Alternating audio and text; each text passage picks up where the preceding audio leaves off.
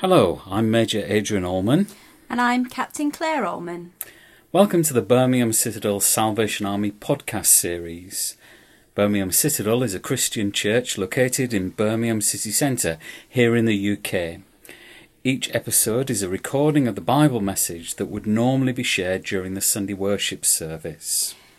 While we're unable to meet together for worship, we will publish our podcasts at 10am every Sunday morning and you can also see daily videos on our Facebook page and YouTube channel. It's good to have you share with us, and as you listen now, we pray that God will speak to you. May you know God's abundant blessing today. Well, even though life is a bit different this year, you can really now tell that Christmas is right around the corner. Those telltale signs of Christmas aren't too hard to find. Christmas lights and decorations are appearing. Now, as much as I love Christmas and I love this time of year, the Christmas decorations are not going up in our house until December. But the shops have their Christmas merchandise out and are beginning to play Christmas music. Well, the ones that are open are. And the Christmas advert battle has begun. Who will win this year? Will it be John Lewis, McDonald's, or Aldi's and Kevin the Carrot? Well, in reality, a number of these things have been happening for a few weeks now. It used to be when I heard the Coca Cola advert, you know, the one that goes, holidays are coming, holidays are coming. Well, when I heard that, I felt that Christmas had arrived. And I still feel quite Christmassy when I hear that little tune. But of course, in recent years, the John Lewis Christmas advert coming on TV has been the catalyst for Christmas beginning. But yes, Christmas is coming. Some of you have had your decorations up um, already for a little while, bringing in the Christmas cheer at this time that seems uh, um, so sad in many ways. But apart from all the decorations and all the lights, the number one thing that really brings home the reality of Christmas to me is when I begin to hear Christmas music. And once you begin to hear it, you hear it everywhere, don't you? Well, I tell my girls that we can't have Christmas music on in the house or in the car until December because it confuses the elves. But this year I've made an exception and we've started to listen to some bits and bobs. But you walk into any shop and all carols and Christmas songs are playing, and you may find yourself unconsciously singing along to them as you walk along the aisles, and then you suddenly realize that you've been singing out loud, and very loud at that. Or is that just me that does that? But you put on the TV, and many adverts have this Christmas ditty in the background. And when you tune into radio stations, odds are you won't have to wait long to hear a Christmas song. Of course, when the band are out caroling, you can guarantee that at, at least one person will stop and say, Oh, it doesn't feel like Christmas until you hear the Salvation Army band playing. Well, that might be all a bit different this year. We all have our favorite Christmas music whether it's Silent Night or White Christmas or Sleigh Ride, Handel's Messiah or Holy Night, or even I Saw Mummy Kissing Santa Claus. Although I think by the time it gets to Christmas, most of us may well have had enough of hearing and singing this music. I've often had conversations with people about how we sometimes sing carols so much that we don't really take notice of the words we are singing.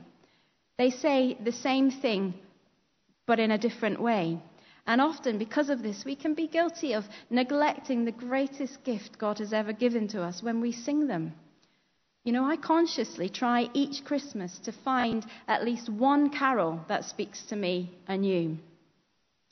It's been a tough year, and maybe there's no song in your heart this season. Maybe, like Scrooge, you intend to bah humbug your way through the season. While it's okay if you decide that this year and that you're not going to be in the mood for the traditions of the season, please don't decide not to be in the mood for Christ or the importance of his birth among us. This Advent, we don't want to be found without a song in our hearts, and we don't want to have the wrong song on our lips. So, this morning in our Bible reading, we have a great example of a Christmas song. Our Bible reading outlines the words of possibly, probably, the first ever Christmas song ever sung. And this song, it doesn't talk about jingling bells and holly or reindeer. It has nothing to do with snow or sleigh bells or Santa. This song has everything to do with what really makes Christmas Christmas. This song was about all about sin and salvation, the gift of God's grace sent to a fallen human race. This song was a song of rejoicing, and it was all about Jesus. This song was sung by a humble young woman, a servant of God, whom he had chosen to bear his son. Her name, of course, was Mary, the mother of Jesus. She was just an ordinary girl that God chose to play a part in his plan to save the world.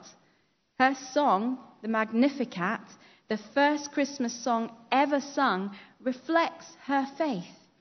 Faith that believed that God loves us all. Faith that believed that he could even love and use a humble girl like her. Mary's song is called, of course, the Magnificat. And this name is a Latin word which means he or she or it glorifies or magnifies. The title of this song, therefore, is simply She Glorifies, an appropriate name for this wonderful song of praise from Mary to her God. To glorify the Lord is to extol him, and that is nothing short of enthusiastic praise. There is no spirit of bah humbug here. The second line of it says, My spirit rejoices in God my Saviour. The word for rejoice literally means to leap for joy, to show one's joy by leaping and skipping.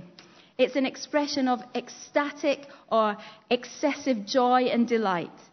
Well, I like the way Eugene Peterson translates this term in the message paraphrase. He says this I'm dancing the song of my Saviour God.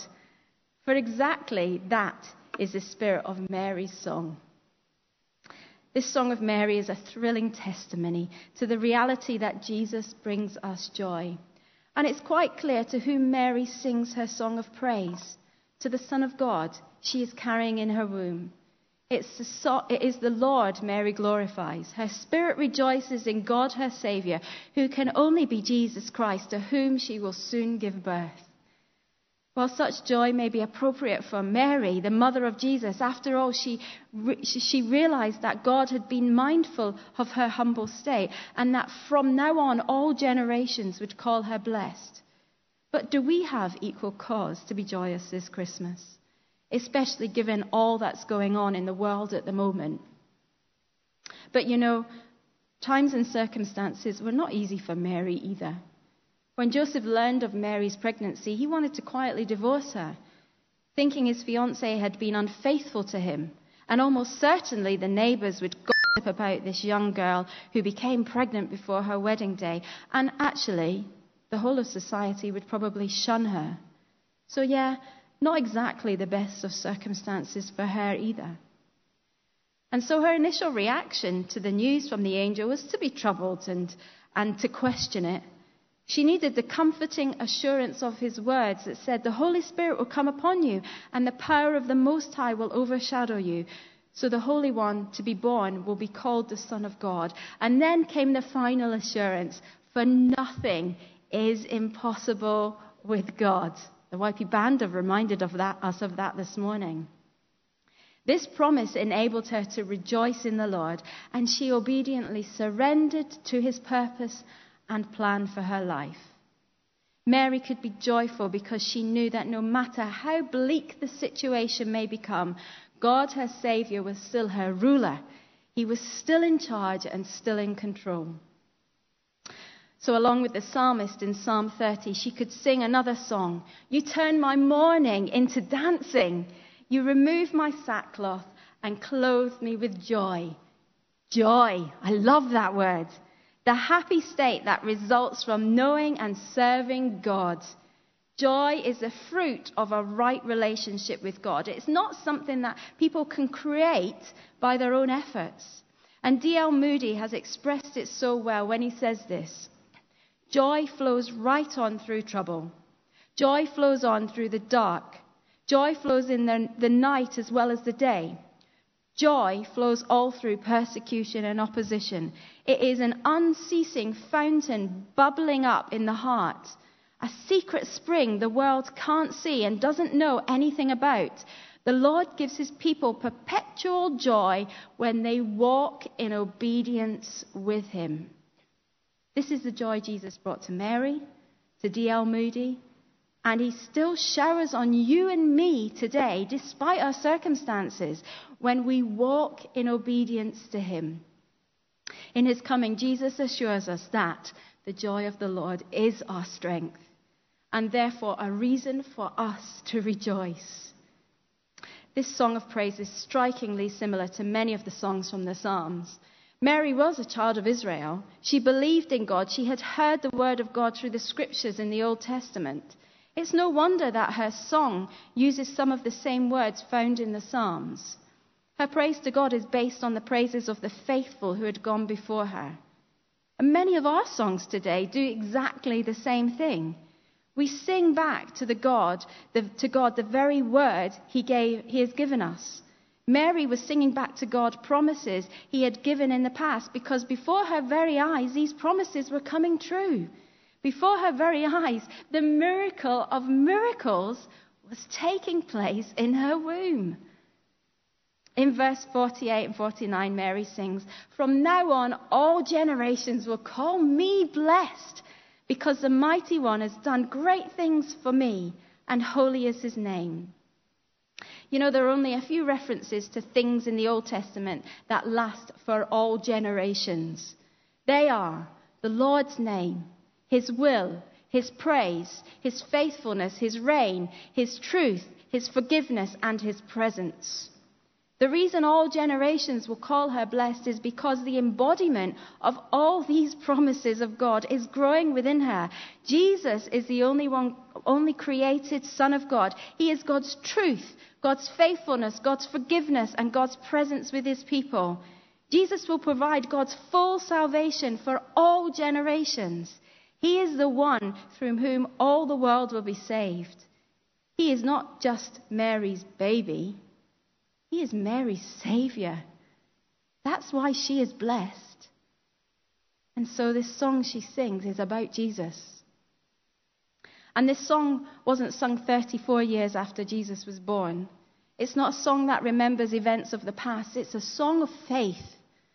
Faith that looks forward Mary did not know the details of how her son would save the world. She simply believed God's word that said he would. For Mary, the main event was not the birth of, the, of this child, but the salvation he would one day bring to all the earth. So she sang in hope despite her circumstances. And it can be the same for you and me. As we come into this time of Advent and celebrate Christmas this year, despite our circumstances, it is possible and it is okay to joyfully remember the birth of our Lord. But his birth is not our primary focus. As we peer into the manger and behold the baby, there's also the shadow of the cross. It's not his birth, you see, that sets us free, but the death he died in our place. It's not a manger that assures us of our salvation, but an open tomb. The reason we have comfort and hope in the words of the angels at the beginning of Luke's gospel when they said, Today in this town of David a Savior is born, is because of the words the same angels spoke at the end of Luke when they said, Why do you look for the living among the dead? He is not here, He is risen. Mary was blessed because the Lord was with her. All people are blessed with whom Christ dwells. When you enter into a relationship with Him, you too are one of those people. Christ dwells with you. He has given you faith to believe in Him. He has done everything necessary for your salvation. He talks to you through His Word. He watches over you and protects you, and He always will. All generations can most certainly call you blessed as well. How cool is that? You are blessed because Jesus is with you, and he always will be. Isn't that worth rejoicing? What would happen if one morning, during the middle of your daily routine, an angel appeared and told you that God had a plan that would completely change your life? How would you respond? There are so many reasons for us to be afraid, especially in this world at the moment, and there are so many things out there that just are waiting to steal our joy. How do you respond to God's promises? With doubt, with skepticism, or with joy? For this Advent, let us not be lacking a song, nor be confused about what song to sing. This Advent and every Advent, the song of Mary is our song as well. We rejoice with the same faith she had. We have been given the same promises. We share the same Saviour. And so, even amidst all the stuff of life at the moment, because of Jesus' promised presence, we as his servants can still rejoice. This Christmas, we will celebrate by singing songs, maybe not together in church, but maybe as you sit in your front room or walk around a supermarket or as you drive around in your car. And it's my hope and prayer that this Advent season, our songs will be like the songs of Mary, songs that are still rejoicing and all about Jesus. This season, as you sing or listen to songs about Him who came to save us, may His peace be with you now, because His love is with you always. You've been blessed, and may you, as His servants, still rejoice in Him as you sing. There's a great song that says, The splendor of the King clothed in majesty, let all the earth rejoice. And then the chorus says, How great is our God! Sing with me, how great is our God! And all will see how great, how great is our God. Let this be about God. Let's move from the stuff of life that may seem too difficult to sort at the moment. Take assurance from the words of the angels, for nothing is impossible for God, and still rejoice in his greatness his faithfulness, his promises, and presence. And so we're going to listen to that beautiful song in a moment of re- reflection just now. The song that glorifies God. And in your heart, sing your own Magnificat and glory to the glorify the God. And perhaps as you do, renew your desire to be obedient to him like Mary was.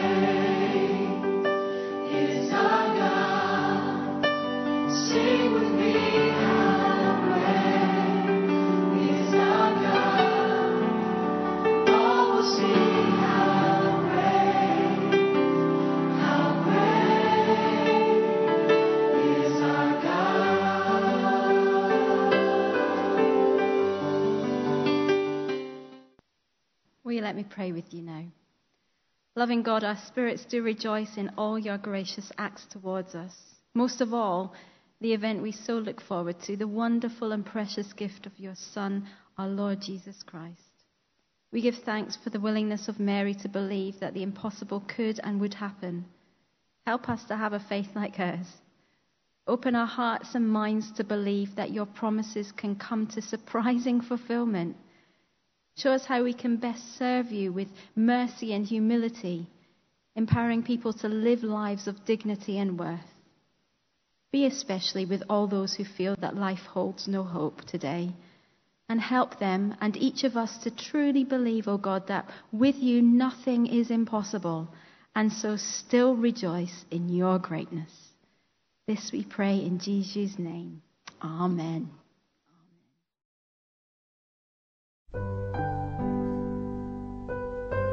Thank you for listening to our podcast this week.